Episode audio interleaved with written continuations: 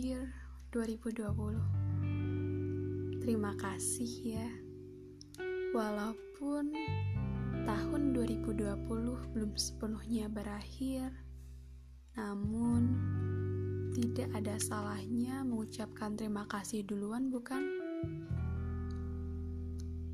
Tahun di mana sepertinya ini adalah tahun yang tidak mudah untuk dilalui banyak kebahagiaan dan kesedihan yang menghampiri di kehidupan ini. Walaupun tidak dapat dipungkiri bahwa lebih banyak hal yang menyedihkan daripada kebahagiaan, dan tentu saja kesedihan tersebut tidak dapat diutarakan satu persatu kejadiannya.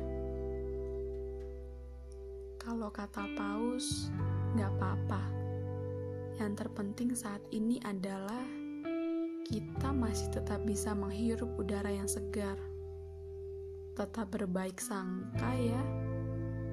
Karena Tuhan lebih tahu segalanya.